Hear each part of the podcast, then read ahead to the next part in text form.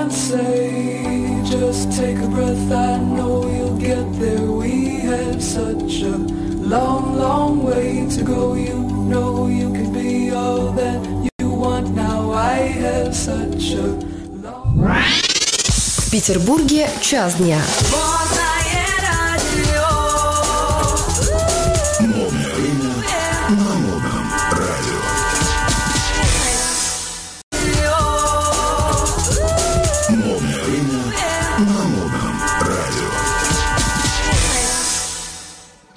Здравствуйте, друзья. Я Владимир Маринович э, с Константином Барежевым, основателем программы э, «Дело техники». Каждую пятницу приглашаем уникальных людей Петербурга и показываем не, их не как функционеров, не как тех людей, которые соблюдают картинку, которую часто можно увидеть в журналах, в газетах или на телевидении.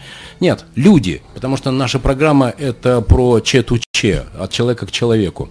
И сегодня у меня в гостях уникальный человек э, Руслан Абдулов. Я Руслана знаю уже пять лет, и, друзья, если бы у меня было столько золотых дублонов, на сколько раз я рассказывал одну историю, и, Руслан, если позволишь, опять ее расскажу, потому что, на мой взгляд, это просто выдающийся человек. В 2014 году мы с партнерами запустили сеть фермерских магазинов и э, сделали интернет-магазин. И в этот интернет-магазин требовался тот человек, который как раз сможет соединить коня и трепетную лань.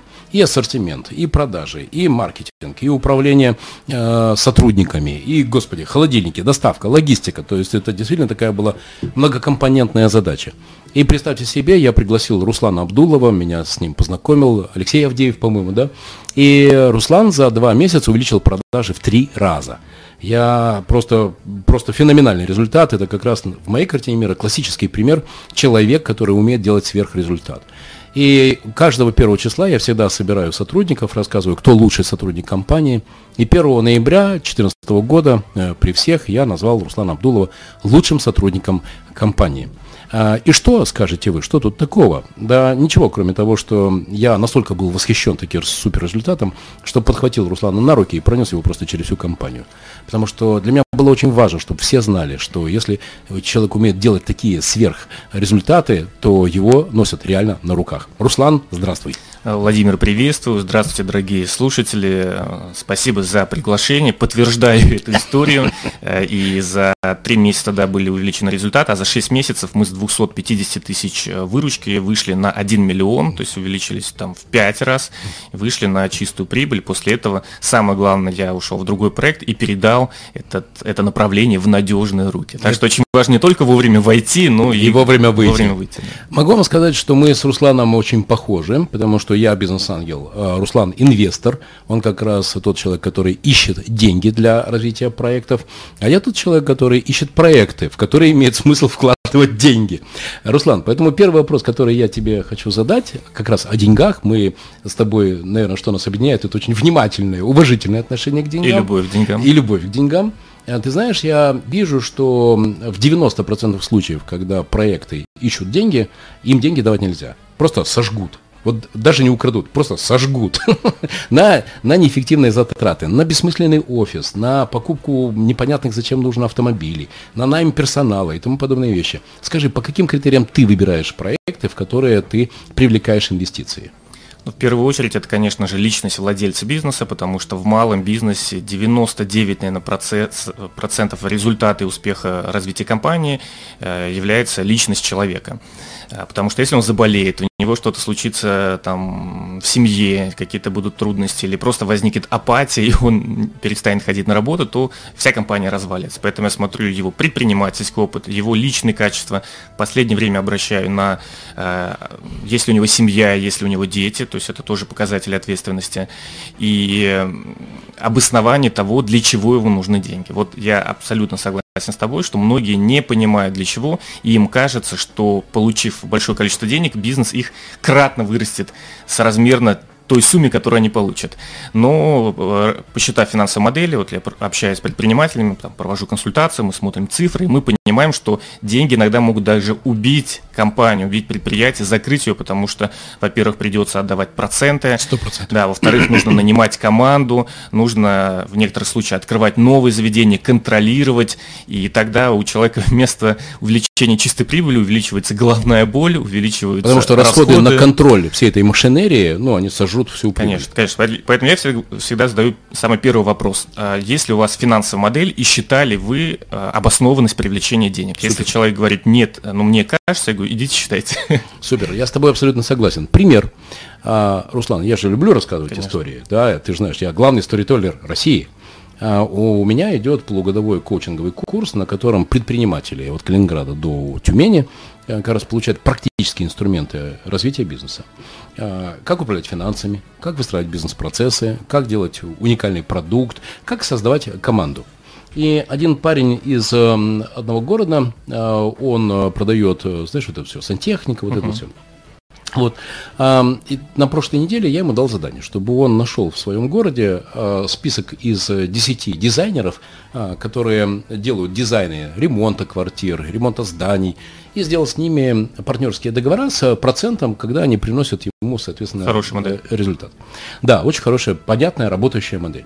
И сегодня, как мне было больно, когда он мне браво рассказал о том, что из 10 плановых он сделал только а, одну, и то не договоренность, а просто пообщались по телефону. Нашел, наверное, причину, почему у него не получилось. Точно, да, точно. А знаешь, какая причина? Потому что, оказывается, всю эту неделю он открывал офис продаж. Я взялся за голову. Какой офис продаж? Ну какой офис продаж? Это же, что такое офис продаж? Это затраты на аренду. Там должна сидеть девочка. Э, туда ну, надо обучить нужно ее обучить, еще. скрипты, написать. скрипты. Надо делать э, маркетинг, лидогенерацию, чтобы туда люди шли. Ад! Вместо того, чтобы найти дизайнера, с ними договориться и за процент получать э, заявки. А, и ты знаешь, я понял, что его не надо трогать. У него в голове есть какое-то свое видение, и невозможно помочь человеку, если у него нет запроса. Скажи, как ты вычисляешь тех людей, которым ты готов помогать? Потому что деньги в твоем случае, это ведь не на покрытие убытка, это же ресурс для развития, правда? Да, ну я смотрю на то, чтобы человек был готов к обратной связи, к моему мнению. Если я понимаю, что человек закрывается и считает, что он прав, в тех направлениях, которые считаю ошибочно, то я понимаю, в дальнейшем, привлекая ему финансирование, он может не воспринимать обратную связь от инвесторов, от рынка, от конкурентов, делать по-своему, это приведет к конечному образу закрытию. Поэтому я э, обсуждаю, я предлагаю различные варианты и смотрю на его реакцию. Если он говорит, да, я согласен, да, давай обсудим. В общем, для меня главное получение обратной связи и совместная работа. Потому что если человек считает э, так, как я вижу, это не приведет к результату, тут, как ты говоришь, чтобы ему не рассказывай, не показывай, он не готов будет меняться. Это большая проблема людей, не готовность э, слушать обратную связь и изменяться. То есть они вот как-то закостенели к 30 с чем-то годам, считают, что только их мнение правы, и они знают, как лучше, но при этом зарабатывают э, достаточно небольшие деньги и не понимают, а что не так. Сто процентов. Ты знаешь, есть такая фраза у Эйнштейна, а, безумие – это делать одно и то же и ожидать другого результата. Но меняться готовы, вот по моему мнению, только 3% тех предпринимателей, с которыми я общаюсь. Все остальные… А, знаешь, почему я, кстати, не люблю слово «специфика»? Вот потому что если бы у меня было столько золотых дублонов, сколько раз слышал слово специфика. А у нас специфика, а у нас это не работает, а у нас это все по-другому, это у вас там в Питере, это, это ад, это катастрофа. Самое главное, на мой взгляд, это попробовать, есть такая фраза, попробуй. Да. А, сделать то, что ты раньше не делал. Я согласен, чтобы получить новый результат, нужно делать то, что ты раньше не делал. Я иногда для себя вынуждена, ну, стараюсь делать, идти новой дорогой, покупать э, какие-то фрукты, которые я раньше не пробовал, Э, читать книги, которые, на мой взгляд, они мне совершенно не интересны. То есть э, стараться быть живым, пробовать что-то, и тогда самое интересное, на стыке, э, не знаю, там, книги по кулинарии, появляются какие-то интересные идеи, которые можно внедрить в бизнесе. Супер. В год ты ведешь примерно 5 проектов по привлечению инвестиций. Я так понимаю, да, что... 5-6. 5-6. Я так понимаю, что у тебя сейчас флагманский – это кофейная компания. А, так случайно получилось, или это отражает какую-то твою особенную любовь к кофе, или там действительно какая-то очень хорошо растущая маржинальность? Почему кофе? Это был, наверное, первый проект, который ко мне обратился по рекомендации, э, и так удивительно оказалось, что я отказал во встрече этому человеку. Я жил в тот момент в Москве, приехал в Петербург, и он предложил встретиться, пообщаться. А, я сказал, что мне нету времени. Потом он сказал, настолько вот мне понравился этот человек, он сказал, давай я куплю твое время, я заплачу тебе за встречу со мной в формате консультации и там угощу чем-то. И мне настолько понравился его подход, что он готов инвестировать деньги во встречу, то я встретился, я сам заплатил за кофе, я не взял у него эти деньги, Мы с ним пообщались, и он рассказал о том, что он протестировал новую модель, э, это экспорт э, зеленого кофе в Россию и продажу ее обжарочным компаниям, которые это кофе обжаривают и в дальнейшем поставляют уже вот в различные сети там общепита. То есть его компания это такие баристы, B2B баристы. Да, то есть они не на том рынке, где идет э, поставка продуктов питания конечному потребителю, там кофе, не на том рынке поставщиков, которые поставляют в эти заведения, а самый первый именно этап доставки. И есть сложность в том, что э, для закупки э, Нужны- этого нужны зерна ну, оборотные средства. Нужно оборотные средства и нужно достаточно большой объем закупок. То есть нельзя купить там два мешка, нужно покупать там 50 или 100 мешков. Вот он, у него была своя кофейня, он объединился с другими предпринимателями и привез этот зеленый кофе для себя и для других э, там обжарщиков, обжарил и увидел хорошим там, Хорошо, можно. маржинальность, А да. сколько, кстати, на этом этапе возникает добавочной стоимости? Вот честно сказать не могу, но намного больше, чем в моменте именно продажи кофе конечному потребителю. А то есть привезти зеленый кофе, продать зеленый кофе это там 10%, а привезти зеленый кофе, обжарить и продать уже обжаренный кофе это 100? Ну вот из Плюс- серии, плюс что, 100? не знаю, капучино стоит, предположим, 200 рублей, а его там стоимость э, для продажи, стоимость вот этого обжаренного уже зерна составляет, не знаю, там 50 рублей, да, там с молоком может быть 80 рублей, а, а зеленый кофе стоит там 5 или 6 рублей.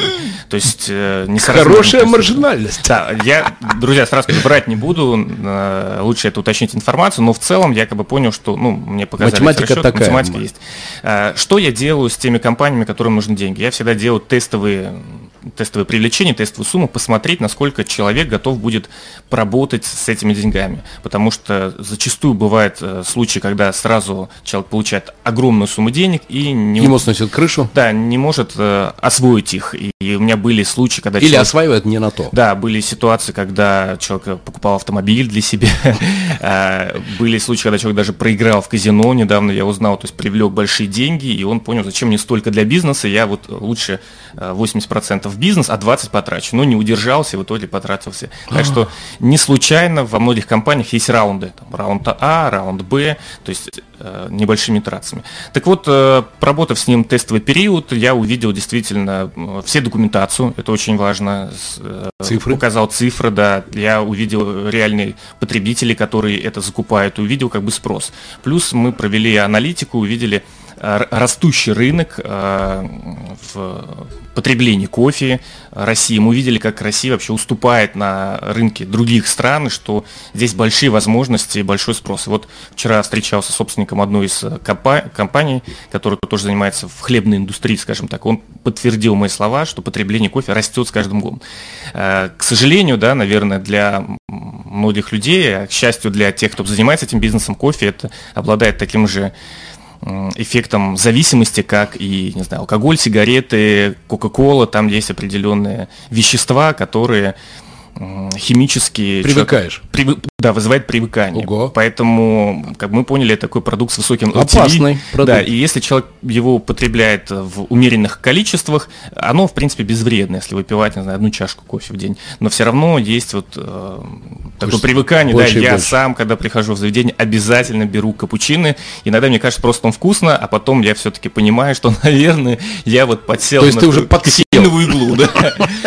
Так что бизнес маржинальный, э, расходы минимальные, потому что это торговля, купил-продал. И самое интересное, что они покупают под контракт. То есть компания заключает контракт, в некотором случае переводит уже аванс, то есть они уже получают деньги, э, привлекает дополнительные инвестиции и закупает. Очень отличная модель. И после модели импорта зерна появилось направление с онлайн-продажей, продажи через маркетплейсы, э, упаковка. И сейчас развивается третье направление, связано с арендой оборудования для там, заведения общепита.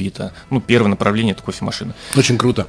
То есть, получается, один успешный трек в бизнесе начинает за собой подтаскивать, ну, вот уже и оборудование, и работа. А там, а там кстати, будет и обслуживание оборудования, ну, все как бы, и, и рынок трейд-ина. Что-то мне Множество- подсказывает. множество, да, направлений. Вопрос. Когда я вхожу в какой-то проект, я всегда подписываю партнерское соглашение. Это для меня сейчас просто закон. Потому что я проанализировал, что три проекта, в которых я потерял деньги, и деньги потеряли и мои инвесторы в том числе, ты знаешь, что их всех объединяет? Там есть многие вещи, но первое самое главное. ни в одном из этих проектов я не подписывал партнерское соглашение, где фиксировал, кто за что отвечает и кто что делает. И еще по каким цифрам измеряем, на каком свете мы находимся. Ну, например, сейчас для меня это маст, что в понедельник я должен получить по каждому из проектов, в которые я зашел, 4 цифры – план, факт, оборот, ну ты помнишь, план, факт, маржа, план, факт, сделки и э, процент невыполненных. Статистики наши все, да. Точно. Если измеряешь, значит управляешь. Так вот, пример. Э, два года назад я зашел в один очень интересный проект, и мы договорились о том, что ребята каждый понедельник в 10 утра мне присылают цифры за прошлую неделю. Значит, смотри дальше, что получилось. В, один, в первый понедельник они мне прислали. Да, это были плохие цифры, минусовые, но прислали. Во второй понедельник прислали. В третий прислали не в понедельник, а в среду. Uh-huh. В четвертый прислали не в понедельник, а в пятницу. А в пятый понедельник не прислали вообще. Ну и я всегда же в партнерском соглашении тоже фиксирую, что каждого 5-10 числа мы проводим э, совет акционеров и разбираем результаты прошлого месяца. Очень полезно. Вот. И мы когда собрались, я созвал и спрашиваю, ребята, цифры почему не даем? Как ты думаешь, какой был ответ? Забыли. Ты понимаешь, твоя проблема состоит в том, что ты умный, здравомыслящий человек. И ответ «забыли», он, ну, такой, ну... Самое очевидное, что приходит. Ну, может быть, да, там. Ответ был следующий. Э, Владимир, цифры настолько отличаются от плановых, э, они настолько плохие, что они нас демотивируют, и поэтому мы их вам не посылаем. Хотя бы честно ответили. Руслан, я сейчас, я, я сидел думал, это что, это что, сарказм, это шутка или что? И, и просто я понял, что вот так вот э, действительно люди не, не понимают. хотят смотреть да, правде в глаза. Да, да. да, что они не умеют и не хотят пользоваться цифрами. И все, и я сразу принял решение, что надо выходить. Потому что если ты не контролируешь, то однозначно случится какая-то беда. Ты можешь рассказать о таких же своих граблях, а, потому что ты как инвестор, конечно же, встречался с подобными вещами, и как ты их научился обходить? Я, например, с помощью партнерского соглашения. Э, если говорить про меня как инвестора, человека, который инвестирует в компании, на данный момент я финансирую 6 компаний, э, чаще всего на закупку оборудования либо пополнение оборотных средств, то, несомненно, в договоре прописываются все условия, и я рекомендую обращаться к компетентным специалистам, в частности юристам, которые могут грамотно составить договор с учетом интереса инвестора. Я заметил, что юристы, они же как бы кто заплатит, да, э, с тем они и работают. И есть юристы, которые Э, составлять договор для компании. Я недавно посмотрел, как бы, казалось бы, один и тот же договор, э, но в одном случае юрист составлял этот договор для компании, где были условия выгодные самой компании, и второй договор составлен инвестором, и он кардинально отличается, связано с пением, там, просрочки, штрафа, отчетности. Конечно же, у компании этого не было ничего, они могли не предоставлять, могли сделать какую-то задержку, могли там досрочно выплачивать э, без каких-то штрафов. И со стороны инвесторов. Поэтому я всегда э, сам для себя и для участников нашего клуба инвесторов составляю тот договор, который защищает прежде всего интересы нас. И у нас есть возможность досрочного возврата денежных средств, есть возможность э, получения штрафов, есть возможность там, Э, передачи третьим лицам этой задолженности. И вот. главное, чтобы все это зафиксировано. Есть конечно, понятные зафиксированные конечно. правила игры. Конечно. Друзья, вы смотрите программу «Дело техники» на модном радио. Автор Константин Барежев и соведущий Владимир Маринович. Мы всегда приглашаем э, людей уникальных, которые показали интересные э, решения, уникальные результаты в спорте, в бизнесе, в политике, в искусстве. И сегодня у меня в гостях Руслан Абдулов, профессиональный инвестор, человек, которого я знаю уже 5 5 лет, очень твердый, очень конкретный и при этом очень душевный. Представьте себе, так бывает. Если почитать, Руслан, твою ленту в Инстаграме, то удивительно, потому что в моей ленте 99,99 ,99 это все про бизнес и немножко про мое хобби. Ты знаешь, я люблю ретро-автомобили. Я их собираю, я их реставрирую. И, кстати, это тоже иногда приносит деньги. И бывает, я их продаю и хорошо зарабатываю. А, кстати, X3. Так что, если тебя интересует, то, пожалуйста, я хорошо разбираюсь в рынке ретро-автомобилей.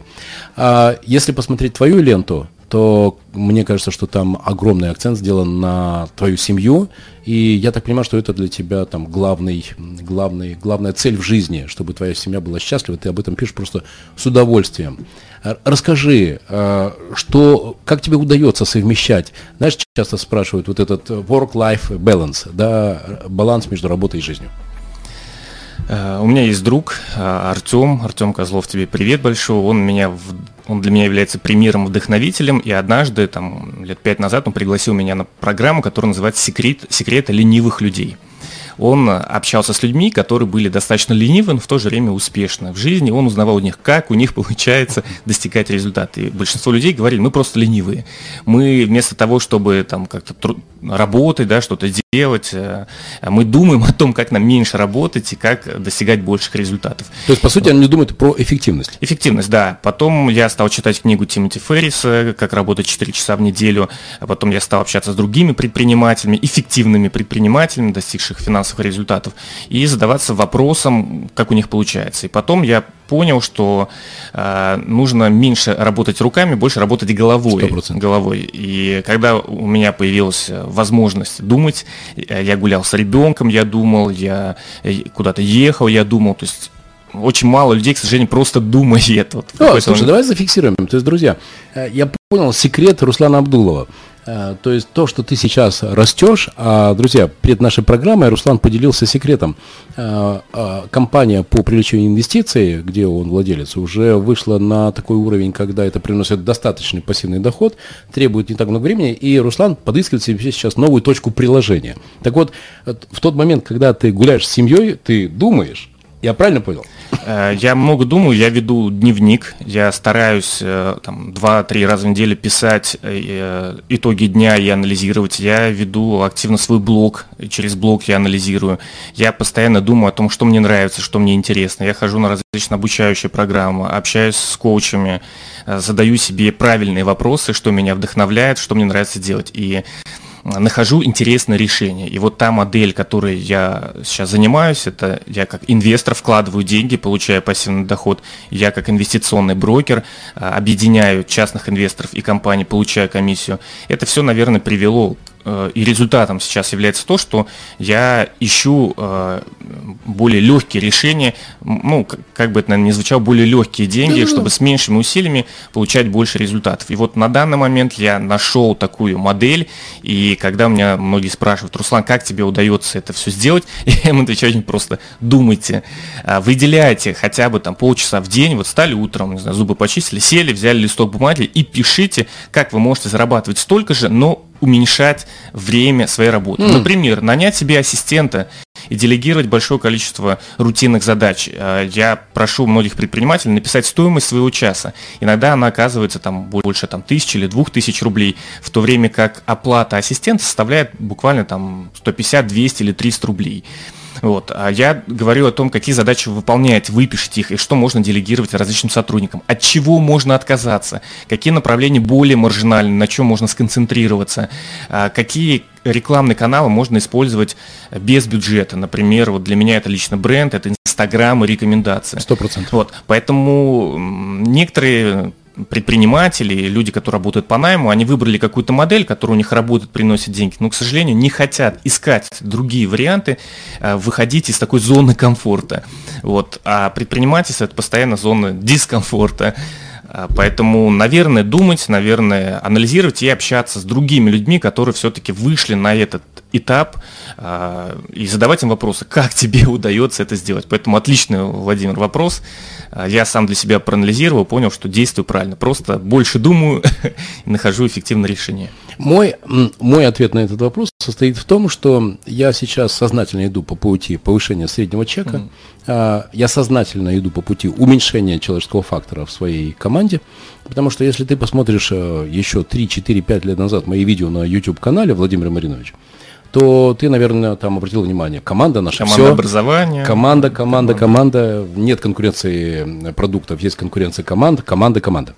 И сейчас я стою на позиции, что лучшая команда – это отсутствие команды. А, потому что, ты знаешь мою формулу любимую, 3, 7, 90. Угу. Три человека из ста – это люди с предпринимательским мышлением, которые – это не только предприниматели, но даже и наемные менеджеры, но которые э, не просто к тебе с задачей приходят, они приходят еще и с решением задачи, и с обоснованием ресурса для решения задачи. Таких три, примерно 3% из 100.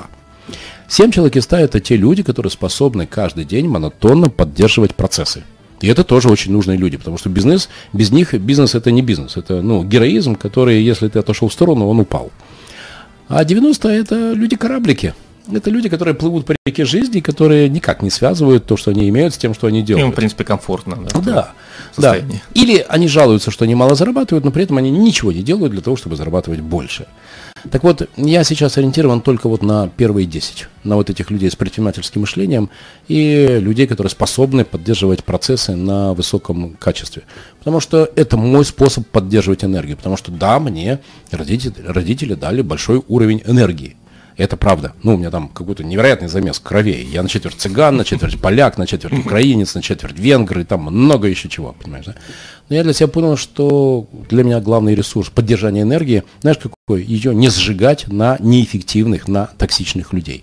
А что ты делаешь для того, чтобы быть всегда в тонусе, как сейчас? Владимир, последнее время я как-то ушел в спорт массово. Мне супруга подарила на день нашей свадьбы сертификат на большой теннис. Мне хотелось позаниматься. Я э, пришел и потренировался с тренером, и потом узнал, что, оказывается, теннис, большой теннис, не такой уж дорогой. Оказывается, групповая тренировка на 4 человека а, стоит всего лишь полторы тысячи рублей. Представь, в закрытом корт в там, хорошем фитнес-центре персональная работа, а индивидуальная работа стоит где-то 3,5, что ли, 4 тысячи рублей. Я записался, стал ходить понедельник, среду. Вот я уже там шестое занятие. Потом у меня друзья в бизнес-клубе, я стою в клубе 500, а, стали организовывать тренировки по хоккею. Это вообще катался 4 или 5 раз в жизни и решил попробовать. Самое удивительное, практически все предприниматели пришли покататься по фану, вообще играть никто не умеет. То есть там просто катни шайбу, и 20 человек все пропустят там между ног или между клюшки. И вот провел вторую тренировку. Сегодня после нашей программы иду тоже играть там в пляжный волейбол.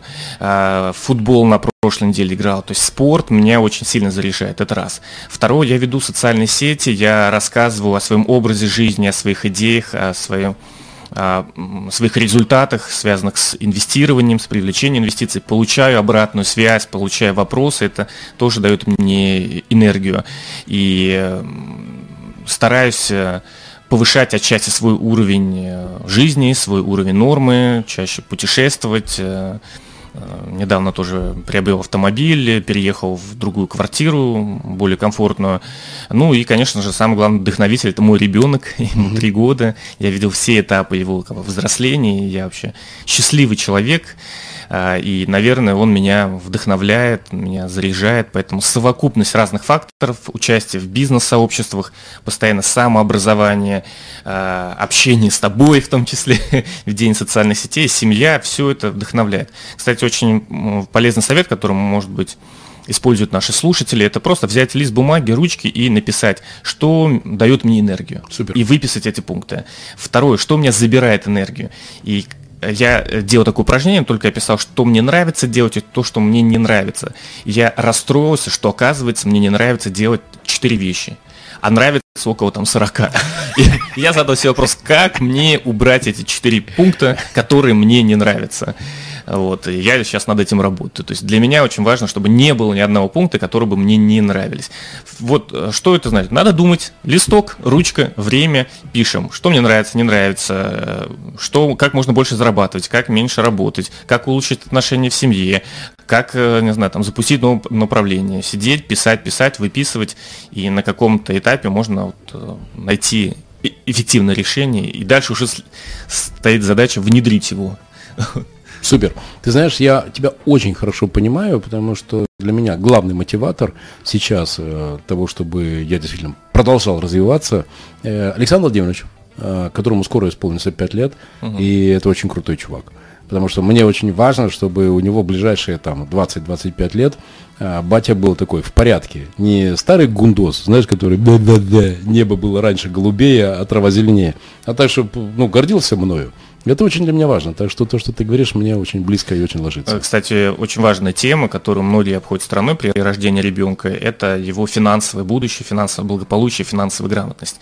Вот на данный момент почему-то многие задумываются о том, как больше зарабатывать, начинают задумываться о введении финансового учета, а, но не всегда задумываются о том, как сделать ребенка своего финансово грамотным и как а, накопить на его образование. И вот то, чем я занимаюсь, инвестированием, а, я как раз помогаю людям не только создавать личный капитал для того, чтобы там, получать либо пассивный доход, либо быстрее накопить на финансовую цель, но и самое главное создать капитал на образование своего ребенка. Угу. Раньше мне казалось, что каждый родитель э, буквально обязан купить своему ребенку квартиру э, или там дать какую-то сумму денег, чтобы он, не знаю, там открыл свой бизнес. Но потом я понял, что все-таки важнее дать ему образование, и не обязательно должно быть техническое образование в каком-то хорошем вузе, а, наверное, больше такие soft skills, какие-то технические навыки, навыки программирования, публичных выступлений, там, переговоров, э, то, что ему действительно в жизни понадобится, навыки 100%. финансовой грамотности. И вот недавно ты выступал в одном бизнес-клубе,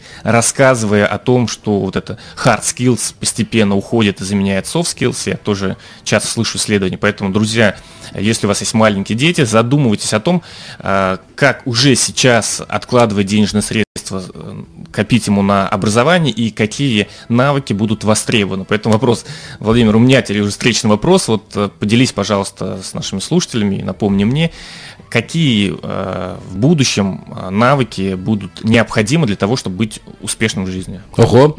Ну, во-первых, друзья, обратите внимание, как элегантно Руслан произвел перехват. Уже, кажется, Руслан ведущий.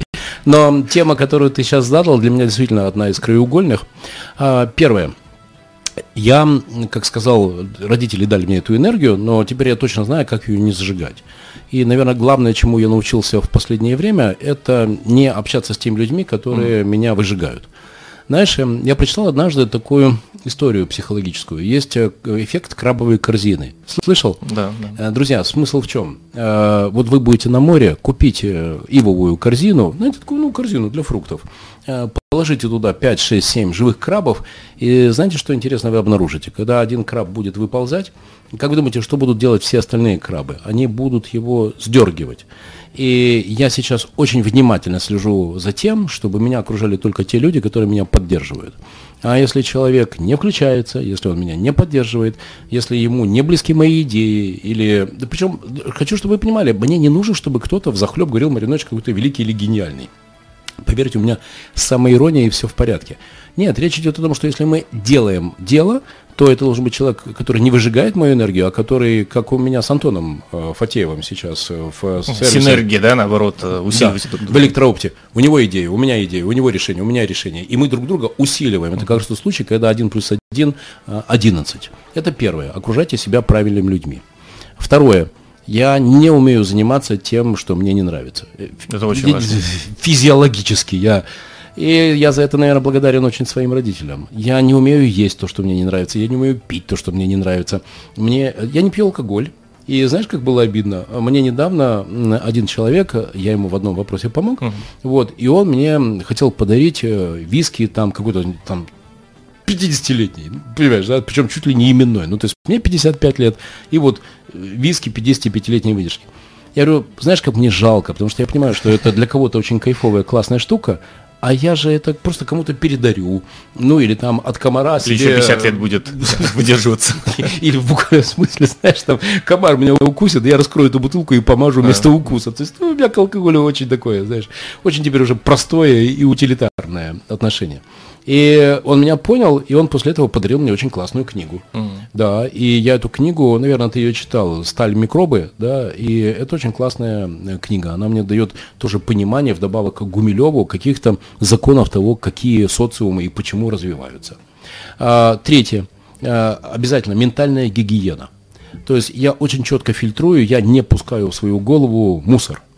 Пример, хочешь? Ты не поверишь, Руслан, но я э, блогер в ТикТоке. Да? Фу, у меня 47 подписчиков. у меня есть рекорд. У меня что-то там 380 просмотров одного из моих видео. Но на самом деле, конечно, ТикТок – это большой э, канал лидогенерации, и его тоже надо изучать. Uh-huh. Потому что я считаю, что сейчас э, в моем бизнесе инвестиции, продвижение проектов стартапов, ну, конечно, номер один – это э, Инстаграм – потом YouTube, потом только Facebook и в самом конце ВКонтакте. Ну, кто знает, через какое время TikTok будет номер один. Мне кажется, постепенно уже он И туда, абсолютно, друзья, если вас еще нет в ТикТоке, туда надо идти. Но прежде чем я начал э, делать свой канал, я изучил, какой там контент востребован. И это трэш. Там 90% это реальный мусор. И вот что я точно умею, не мое, не мое, не мое, не мое. И там точно, что есть искусственный интеллект в ТикТоке, потому что когда они вычислили, э, от чего я отписываюсь uh-huh. и что я не смотрю, а есть такое понятие глубины просмотра, то они начали ленту формировать под меня. И вот эта лента меня уже интересует. Uh-huh проекты. Уже полезно, образовательно. Это уже да, точно. Видимо. Пошли, да, финансы, проекты, инновации, инвестиционные продукты. Вот это меня интересует. Вот эта лента меня устраивает. Поэтому третье, друзья, это э, соблюдайте вот эту ментальную гигиену. Четвертое. Эмоциональная гигиена. Единственный, наверное, человек, которого ты знаешь и который прочитал семь раз Эрих Мария Ремарк, это я. Я думал шесть, я буду знать, да, что уже семь. Это, знаешь, я недавно взял эту книгу, это был мой любимый черный обелиск. Очень тяжелый. Ну, мне нравится, я очень люблю Ремарка. И все, я понял, что я уже, наверное, туда все взял. Наверное, я в следующий раз лет через 10-20 посмотрю. Я внимательно слежу за тем, чтобы тот эмоциональный продукт, э, шоу, кино, музыка – чтобы это были продукты, которые меня заряжают, которые меня делают сильнее. Я принципиально не принимаю никакого эмоционального контента, который делает меня слабее, слабее который меня вводит в депрессию. А ты не обращал внимания, что э, лента Фейсбука, она на 90% негативная? Знаешь, Владимир, я где-то месяца два назад э, сделал такой эксперимент, и я не в обиду тем, кто сейчас меня знает или подписан на меня, я в Инстаграме скрыл все публикации, скрыл все сторисы, то есть у меня там они такие закрашены, я не знаю, что у кого происходит. А, я э, удалил все новости в ВКонтакте, и в Фейсбуке я еще не разобрался, но я не читаю. То есть это вот та же самая гигиена, когда я э, начинал следить за жизнью других людей, и нам всем, конечно, хочется показать свои э, лучшие стороны, лучшие качества, лучшие события, да, то есть очень мало можно увидеть каких-то плачущих людей, расстроенных, какие-то переживания, поэтому все очень счастливы и довольны. И я нач- начал замечать, что таки я начинаю сравнивать себя с другими людьми, а вот у них там лучше, а у них больше, а у них счастливее, у них веселее. И я в какой-то момент решил от этого всего отказаться, сконцентрировать на себе, на своей жизни. И вот мне кажется, сейчас такой период, э, есть категории людей, которые создают контент, которые генерируют, что-то придумывает, э, там, показывает, рассказывает. И есть люди, которые потребляют этот контент. И вот здесь очень важно для себя, наверное, зафиксировать, а кто ты? Ты как бы создаешь или ты потребляешь? И даже если ты не, не можешь создавать, например, моя жена, она не может писать пост, для меня вот это очень мучительно. Лучше я пойду суп приготовлю какой-нибудь или квартиру беру, чем хотя бы один пост написать. Для меня пост это в радость. Но хотя бы вот я согласен, важно фильтровать контент, важно фильтровать рекламу, э, музыку, радио, которую мы слушаем, видео, которое мы смотрим, статьи, которые мы читаем, книги, которые мы читаем. Вот и недавно я, например, стал слушать аудио в машине. Да. То есть э, аудиокниги, и очень удивительно, что время проходит быстрее и полезнее. Давай поделимся, кто что слушает и кто что читает. Э, я, например, слушаю Елизавету Осетинскую. Не, не слушал ее? Посмотри, это очень классный контент, бизнесовый. Она находит mm. э, проекты, которые показывают интересный рост, интересные уникальные модели, э, и работает, э, показывает в кадре фаундеров, которые рассказывают правду, как они придумали идею, как они привлекли инвестора, э, где у них были грабли, где у них все полетело к черту, где они, наоборот, воспряли и э, вдруг сделали X10 э, за год. Очень интересный контент. Еще читаю «Темную сторону» в Телеграме э, Аркадия Марениса. А. Да, мне это очень нравится. Регулярно читаю TechCrunch, мой mm. любимый, на английском языке. Во-первых, это очень полезно поддерживать английский язык. Ну и полезно быть э, в тренде. Потому что одна из моих любимых фраз «Важно сегодня быть в той точке, куда при, все придут только через два года». И сейчас я еще подписался в YouTube на Сергея Гуриева. Его идеи экономики, развития экономики, перспектив развития экономики мировой и российской мне очень близки, и мне очень нравится его слушать и воспринимать. Я, кажется, начинаю дрейфовать э, из стартапов, из мира бизнеса, команды и психологии в бизнесе, я начинаю дрейфовать в экономику. Мне это нравится. Что ты читаешь Интересно. регулярно?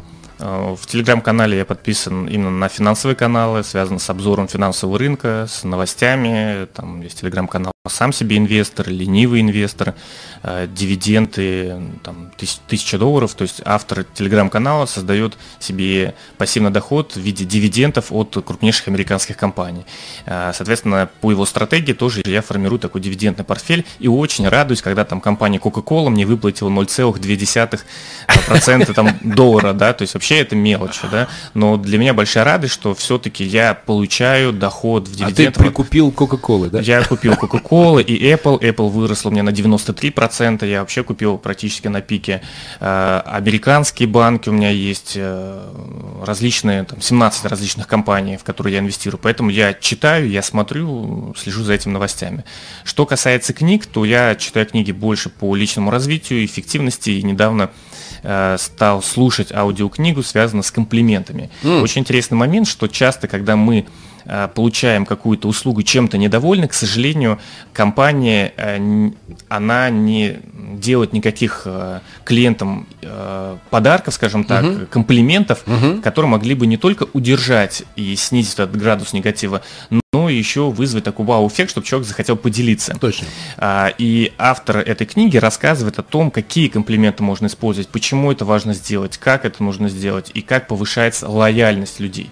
Потому что один довольный человек расскажет там десятью довольным людям о каком-то событии, которое произошло, и один недовольный человек расскажет таким же другим 10 людям о недовольстве. Даже, думаю, 100. Да, и вот вчера там произошел момент, когда я зашел, у меня была встреча, я потом зашел в Евразию, а, там заказал ланч, и сидел, занимался какими-то своими делами. И мне принесли блюдо, девушка сказала, извините, что так поздно. А я знаешь, даже вообще даже не обратил внимания, я ей даже не сказал о том, что почему так долго. И она сказала, могу ли я вам предложить комплимент? И предложил пять различных вариантов на выбор. Я выбрал эклер, она принесла, еще раз извинилась, и ну, мне стало так как бы приятно, что у них есть стандарт выдачи блюд, и если они задерживаются на какое-то количество, там, одну-две минуты, они обязаны предложить этот комплимент, а не когда человек возмущенно что-то скажет. Вот, э, Круто. К, к сожалению, многие эти моменты не используют, и сейчас я хочу не только делать комплименты, если в своем бизнесе оказал какую-то услугу, что-то не понравилось, хотя у нас ну, практически нет таких ситуаций, а сделать еще комплимент превосходящий ожидания. Когда человек ожидал, например, э, там, получить какую-то услугу, он ее получил, и э, все, он больше от нас ничего ожидает, он уже доволен. И тут мы ему сверху даем какие-то дополнительные бонусы, вот, вызывая такой вау-эффект. Так что очень полезная книга, время в дороге прошло незаметно, используя. Моя любимая книга, книга на книгу, Мираба Мамардашвили, я сейчас глубоко изучаю, у него много книг, и, например, я слушаю лекции, можешь найти на сайте сайт э, mamardashvili.ru, можно найти его лекции, которые он читал в Грузинском университете по мотивам э, произведения э, Пруста в поисках утраченного времени. И там есть интересные позиции, которые я сейчас как бы это исповедую, поддерживаю точно – первое, например, у каждого человека есть э, лучшее для него место. И человек становится счастливым тогда, когда он находит это место. И если вы видите перед собой человека злого, негативного или несчастного, не на своем месте. Э, это значит, что человек нет, э, нет плохих людей. И ты знаешь, если бы, например, мне кто-то сказал пять лет назад, я подумал, да ну, ну полным-полно вокруг идиотов. А сейчас я уже точно понимаю. Да нет, нет на свете плохих людей. Все люди, вот сколько нас там, 7,5 миллиардов, все хорошие. все хорошие, все хорошие. Но если человек э, негативит, э, это значит, что человек находится не в своем месте.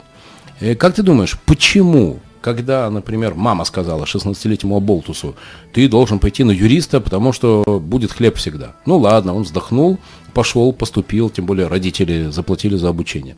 Потом он пошел работать юристом. Он не любит эту профессию, но вот он работает, и он там зарабатывает, не знаю, там 35 тысяч рублей. Ненавидит эту профессию, мало зарабатывает, но ходит. Как ты думаешь, если, ну, в 16 он пошел, мама сказала. Если он в 21 устроился на работу, потому что он ничего другого не умеет. Но когда человеку 25-30, почему в этом возрасте, по твоему мнению, люди не меняют свою участь? Ну, это же э, подсознательные установки или убеждения, которые нам закладываются с детства. И вообще большинство проблем, которые есть у там, взрослых людей, это отголоски детских каких-то ситуаций. А, когда произошел какой-то инцидент, какая-то ситуация, когда, например, ну, в моем случае, да, я захотел себе что-то купить, и мама сказала, мы не можем это себе позволить, все, это для меня заикарило, и сейчас, когда я что-то хочу купить, вроде как бы и деньги есть, и возможность, но что-то физически меня останавливает, и это останавливает какая-то фраза, что мы не можем себе позволить. Поэтому чаще всего в работе с коучем, психологами я сам а, общаюсь по темам, как э, быть более эффективным, это вопросы как бы детских там, переживаний, каких-то травм. Ты их про прорабатываешь? Да, да, то есть я как бы их выявляю, самое главное определить, да, что, что действительно это там произошло, и как бы заменить ее на другую установку, отработать, что там возможности есть, возможности есть, и Ты в этом разбираешься? Э, Я интересуюсь этой темой, не сказал бы, что я там специалист в этом направлении. Я читаю и там и Андрея Курпатова, я и читаю различные статьи. А может быть, ты мне сможешь тогда помочь понять, почему я коллекционирую ретро-автомобили? Причем, э, ну, там, желательно 50-летние и старше. Возможно, либо в детстве что-то хотелось покататься на них, например, да, или понравилось, и что-то сказали, что нет, и такое было сопротивление, что сейчас все-таки буду это делать на зло. Или было просто увлечение, нравилось какие-то старые машины, что-то там подкрашивать делать. Не знаю. Вот. Мне почему-то именно нравятся машины 50-х, 60-х, 70-х. Я на них смотрю, это такой кайф просто супер. Второй момент, пока не забыл, на мой взгляд, это отсутствие выбора. Э, В детстве очень часто родители все решали за нас. В какой садик ты пойдешь, какие там колготки оденешь, что ты будешь кушать. Очень мало людей э, давали своим детям возможность выбора. Ты будешь сегодня кашу или будешь сегодня что-то другое, потому что, ну, может быть, э, мы, по крайней мере, э, люди с 30 там, до 40 лет росли в тот период, когда страна находилась в таком переломном моменте, когда не было выбора. То есть вот есть каша, да, гречевая, значит, будем есть всю неделю гречневую кашу. И когда уже человек не привыкает выбирать, а за него ему все предлагает, то уже в момент взрослого осознанного там, состояния он не может сделать для себя выбор, он соглашается на те варианты, которые ему уже предлагают. Мы, например, со своим ребенком как-то вот не договорились с супругой, ну так интуитивно произошло, что уже где-то с двух лет мы ему даем возможность выбора. И вот недавно ситуация, позавчера мы пришли в магазин, и было много игрушек, да, и мы говорим, выбирай. Ребенку три года, выбирай. Что бы сделал бы там ребенок? Он бы все схватил. Хочу всё. Побежал касса. А он что? Он подошел, с каждой игрушкой поиграл, посмотрел, развернулся и вышел. И мы ему говорим, ты ничего не хочешь купить? Он сказал нет. И вот, наверное, мы поняли, что все-таки мы поступали правильно, мы не давали ему играть те игрушки, которые нам казалось интересными, а мы давали ему возможность выбора. Конечно, родители некоторые скажут, а что если игрушка стоит очень дорого? Но в этом случае ни в коем случае нужно говорить, что у нас нет денег, мы не можем себе позволить, она очень дорогая. Можно сказать о том, что смотри, большая игрушка, но ведь у нас там, не знаю, там, либо где ты будешь с нею играть, давай мы возьмем эту, давай мы, может быть, придем позже. То есть находить какие-то замены или альтер- альтернативы, но не использовать слово нельзя, э, дорого, у нас нет денег. Я использую фразу, что пойдем к маме, я у нее оставил кошелек. И пока мы дойдем до мамы, он уже про это забудет. Но для меня слово, что мы не можем себе позволить или нету денег, это вообще табу. Э, Мы как бы супругу так договорились. И э, обязательно даем возможность выбора. И даже вот сегодня супруга, я шел на программу, она сказала, там, сынок, что ты хочешь? Ты хочешь кашу или хочешь хлопья? И он сказал кашу. Она сказала, ты хочешь с малиной или там без малины? То есть постоянно ему задаем такие вопросы. Кстати, очень удивительно, я недавно почитал, есть такая human design, э, дизайн человека. Я посмотрел дизайн своего ребенка, не знаю, слушатель верит в это или нет, но я там отчасти верю. И мы действительно заметили, что вот по его там дате, времени, месту рождения ему очень важно э, как бы получать предложения и откликаться на них. Ему тяжело самому что-то придумать, поэтому мы ему постоянно предлагаем варианты, и он чувствует, что ему интересно, во что поиграть, что поделать, откликается, тогда он становится более счастливым. В моем случае примерно то же самое. То есть мне самому, самому себе тяжело что-то придумать, чем-то заняться, но когда мне говорят, Руслан, пойдем поиграем здесь, пойдем займемся этим, этими делами, я уже слушаю и начинаю что-то выбирать. Так что мне кажется, очень важно и себя изучать. Мы очень хорошо знаем, как, э, из чего состоит машина, мы знаем, как не знаю, пользоваться телефоном, но сами себя до конца не знаем. И я, друзья, всех призываю изучать в первую очередь себя, свои сильные, слабые стороны, свои какие-то ограничения, которые у вас, свои увлечения, э, чтобы вы знали себя хорошо, были для себя самым лучшим другом. И не случайно поэтому одна из фраз одного из выдающихся философов мира «познай себя». А, друзья, в программе «Дело техники», автором которой является Константин Барижев, мой добрый товарищ, и ваш покорный слуга Владимир Маринович, соавтор программы «Дело техники» на модном радио, мы всегда приглашаем выдающихся людей Петербурга. И, знаете, разговор с, Русланом, с Русланом Абдуловым для меня сегодня очень сущностный. И это не только про деньги, но это, главное, про личность Руслана. Как получилось, что парень, который приехал однажды в Петербург и который оказался в горниле молодежной политики, в результате стал владельцем инвестиционной компании и сейчас рассматривает проекты. И, кстати, может быть, какой-то из э, стартапов, Руслан, я тебе тоже покажу. Хочешь пример? Давай. Полгода назад э, ко мне э, постучался парень один, и он придумал технологию дышащей обуви. Знаешь, есть Геокс, с ними все хорошо, кроме одного. Они дышат, но они еще и промокают.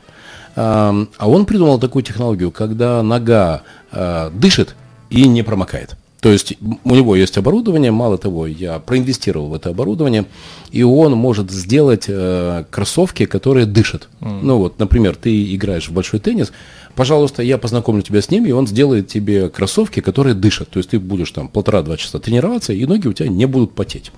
Мы с ним заключили соглашение. И у меня сейчас стоит задача, есть два варианта. Или продать этот патент, а у него технология mm. запатентована. Прям настоящий официальный патент есть. Или создать э, мелкосерийное производство и продать это как бизнес. Как ты считаешь, что, какая модель была бы более реалистична в России? На мой взгляд, модель патента не очень в России востребована, скажем так. Это, возможно, в Европе или в США. Какая-то крупная корпорация может использовать эту модель. В России, на мой взгляд, могут скопировать, создать похожую какую-то модель, назвать ее по-другому. И вообще как-то у нас не верит в технологию без там, ее реализации, потому что всегда за патентом нужно найти человека, кто будет это делать. Поэтому сейчас смотрит на деньги, на прибыль, на там, систему, чтобы это все работало. А, мне кажется, что однозначно нужно развивать бизнес, нужно выстраивать э, там, систему, нужно создавать активы и уже на самом старте думать о том, как оценить грамотно этот бизнес, как продать.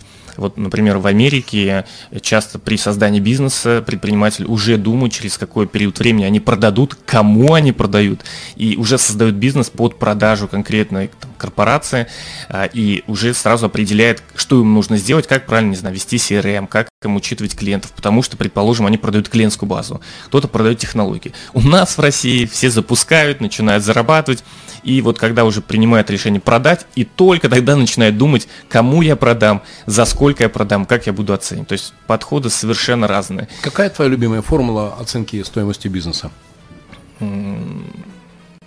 Ну, есть несколько, можно, конечно, смотреть. Первый это за сколько я самостоятельно могу создать этот же бизнес. Угу. То есть, если у меня есть э, там, команда, или я сам могу аналогичный бизнес создать за какую-то сумму денег, а мне предлагают этот бизнес Э, продать в пять раз дороже, вопрос зачем, да.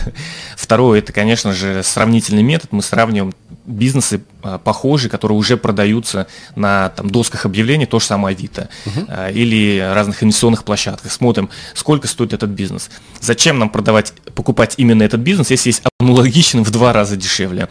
Ну третье, это оценка по чистой прибыли или по выручке. У разных ниш разные показатели. Либо это там за 10 месяцев чистой прибыли, либо это там двухгодичная выручка. Ну и сам последний метод, это метод по активам, к сожалению, в России очень много компаний в сфере услуг и торговли, у них нету каких-то помещений, оборудования, поэтому очень тяжело оценить. Так что сравниваем, можно ли купить бизнес дешевле в другом месте, можем ли мы создать это самостоятельно, и сколько чистой прибыли приносит, и самое главное, есть ли вообще система в этом бизнесе. Потому что может произойти так, если владелец уйдет из компании вместе с сотрудником, вообще бизнеса как такового не будет. Сто процентов. Например, моя любимая формула прибыли, знаешь, э, формула оценки, это три годовых прибыли плюс стоимость актива. Mm. Мне кажется, она очень честная интересное. Ну, во-первых, тут есть прибыль, а не обещание великого будущего, правда? А, и активы. Например, тот же патент или оборудование, или, может быть, помещение. Я исхожу из этих э, параметров. Вопрос. А, кстати, хочешь, я тебя познакомлю с этим парнем, который вот с дышащей обувью? То есть, если ты хочешь зайти в какой-то бизнес для того, чтобы пальчиками там э, поработать и как раз вот пощупать этот кайф роста э, стоимости бизнеса. Например, я в декабре зашел в женское белье. Лера Сакма, талантливая барышня, дизайнер женского белья в э, Калининграде. А, и уже на этой неделе у меня будет с ней подписание mm. с покупателем э, договора, он уже сделал аванс, э, на покупку моей доли в этом бизнесе. И за полгода, ну, чуть больше, это получается с января по август, 3х, вот, 3х, то есть у мои инвестиции выросли в три раза. Хороший результат. Очень хорошая модель. Я сейчас действую по аналогичной модели, только без вложений. За счет своих услуг договариваюсь о вхождении в доли компании и через несколько лет продажи полностью этого бизнеса уже как бы готового и работающего. Поэтому мы вот действительно с тобой похожи о том, что думаем, как наши ресурсы, возможности, и как наши сильные стороны приумножить, при том, чтобы это нам нравилось, получалось, самое главное, приносило пользу. Вот, поэтому, мне кажется, мы тоже не сразу, ты не сразу к этому пришел 100%. методом проб и ошибок. Но И сейчас... я бы даже сказал граблей. Граблей, да. Сейчас, найдя вот эту модель, просто ее нужно как бы масштабировать. Вот вчера я общался с владельцем сети, крупнейшей сети э, пекарен э, в Санкт-Петербурге, и я ему сказал, а вы не думали сделать вот пекарню там, на 20 метров, на 30? Он на меня так смотрит, Руслан, мы уже 6 лет в этом бизнесе, мы, говорит, пробовали все, но вот нашли оптимальную модель, определенные локации, мы работаем в этом направлении. Я подумал, какие молодцы, что не пытаются через 6 лет тестировать что-то новое. Да, у них есть отдельное направление, они по одной точке какой-то тестовый запускают, но в целом уже есть работающая модель. И многие тоже предприниматели, я заметил, когда у них что-то уже работает, вместо того, чтобы использовать метод рычага, просто вливать туда рекламный бюджет или, не знаю, расширять э, количество партнеров, допустим, или там, не знаю, увеличивать там, количество открытых точек, не знаю, там, или оборотных средств, или еще что-то, да, они начинают что-то новое запускать, пробовать какие-то новые модели, новые бизнесы, и то, что им приносит больше количество денег с меньшими усилиями, они запускают. Начинают захеривать. Да, да, и считают, что, ну, это работает, займусь я чем-то новым, да, хотя вот здесь вот сюда нужно погружаться, здесь нужно усиливать. Согласен с тобой. А, у нас осталось буквально 5 минут, поэтому блиц вопросы. Руслан идет по Невскому проспекту, и навстречу Руслану Абдулову идет Руслан Абдулов, 16 лет. Mm. Что ты бы сказал 16-летнему Руслану Абдулову?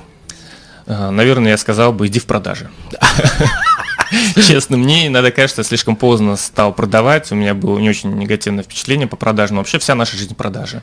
А, ты сейчас что-то мне продаешь, да, себя, я продаю слушателям.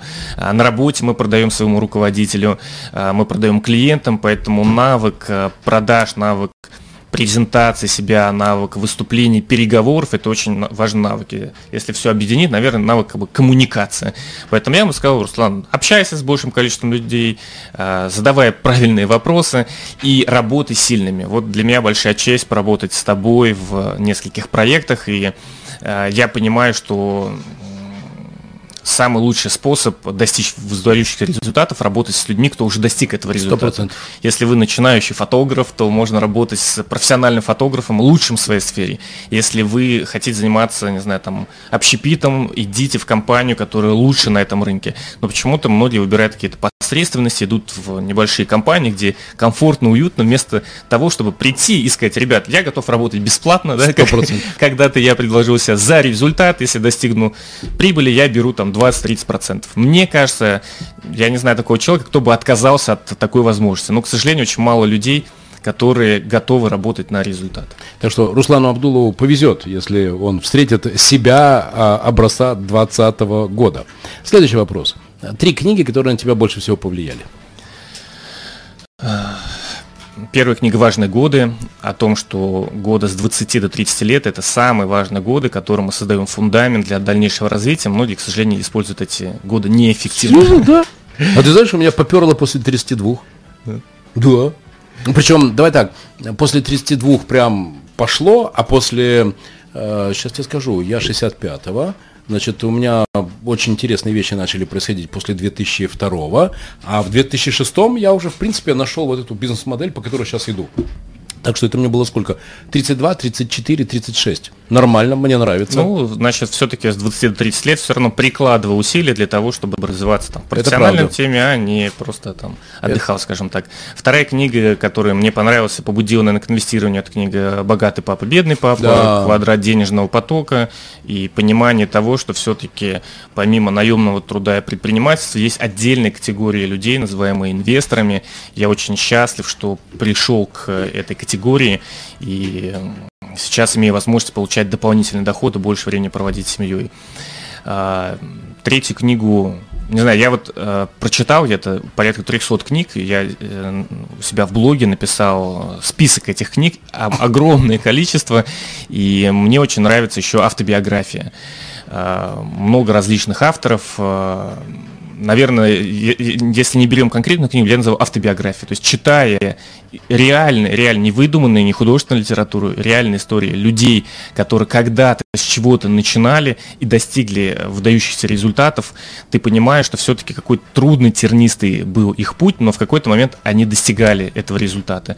И я понимаю, что раз не знаю, Шварценеггер, да, приехал из Австрии в США, достиг результата, если э, не знаю, там Ричард Брэнсон, да, там занимался какой-то торговлей пластинок или другие, э, там, Федор Овчинников, да, который там взял потребительский кредит, э, смогли создать крупную корпорацию, то что мешает каждому из нас когда-то взять и сделать этот первый шаг, если у них получилось? Мы смотрим обычно, чего достигли люди уже конце, но не изучаем, а как они начинали, с какими трудностями сталкивали. Поэтому всем рекомендую автобиографию, большое количество книг. Выбирайте того человека, кто вам импонирует, э, выбирайте те моменты, которые вам нравятся в этой книге, и как бы пусть эти люди будут для вас примерами. Супер. Три человека, которые на тебя больше всего повлияли. Владимир Маринович. Ух ты, спасибо, это для меня действительно ценно. так, действительно так, потому что я работал по найму, и э, в 14 в 13 году работал в мужском проекте «Спарта», когда ты пришел консультировать, а, и там возник такой момент, когда я был недоволен э, тем финансовым результатом, который достиг, хотя для компании заработал приличную сумму денег. Я уволился с этой компании, и если ты помнишь, э, в 1 января, там, в 10 утра я написал тебе, что хочу поработать с тобой. Вот, и вот так начался мой путь в предпринимательстве. Вот. Э, второй человек, кто повлиял на меня, ой, столько людей влияет каждый день, и раньше Для меня очень важный человек был Руслан Тарюко. Он меня научил двум вещам. Всегда быть э, маяком качества продукта и никогда не сдаваться. Дня.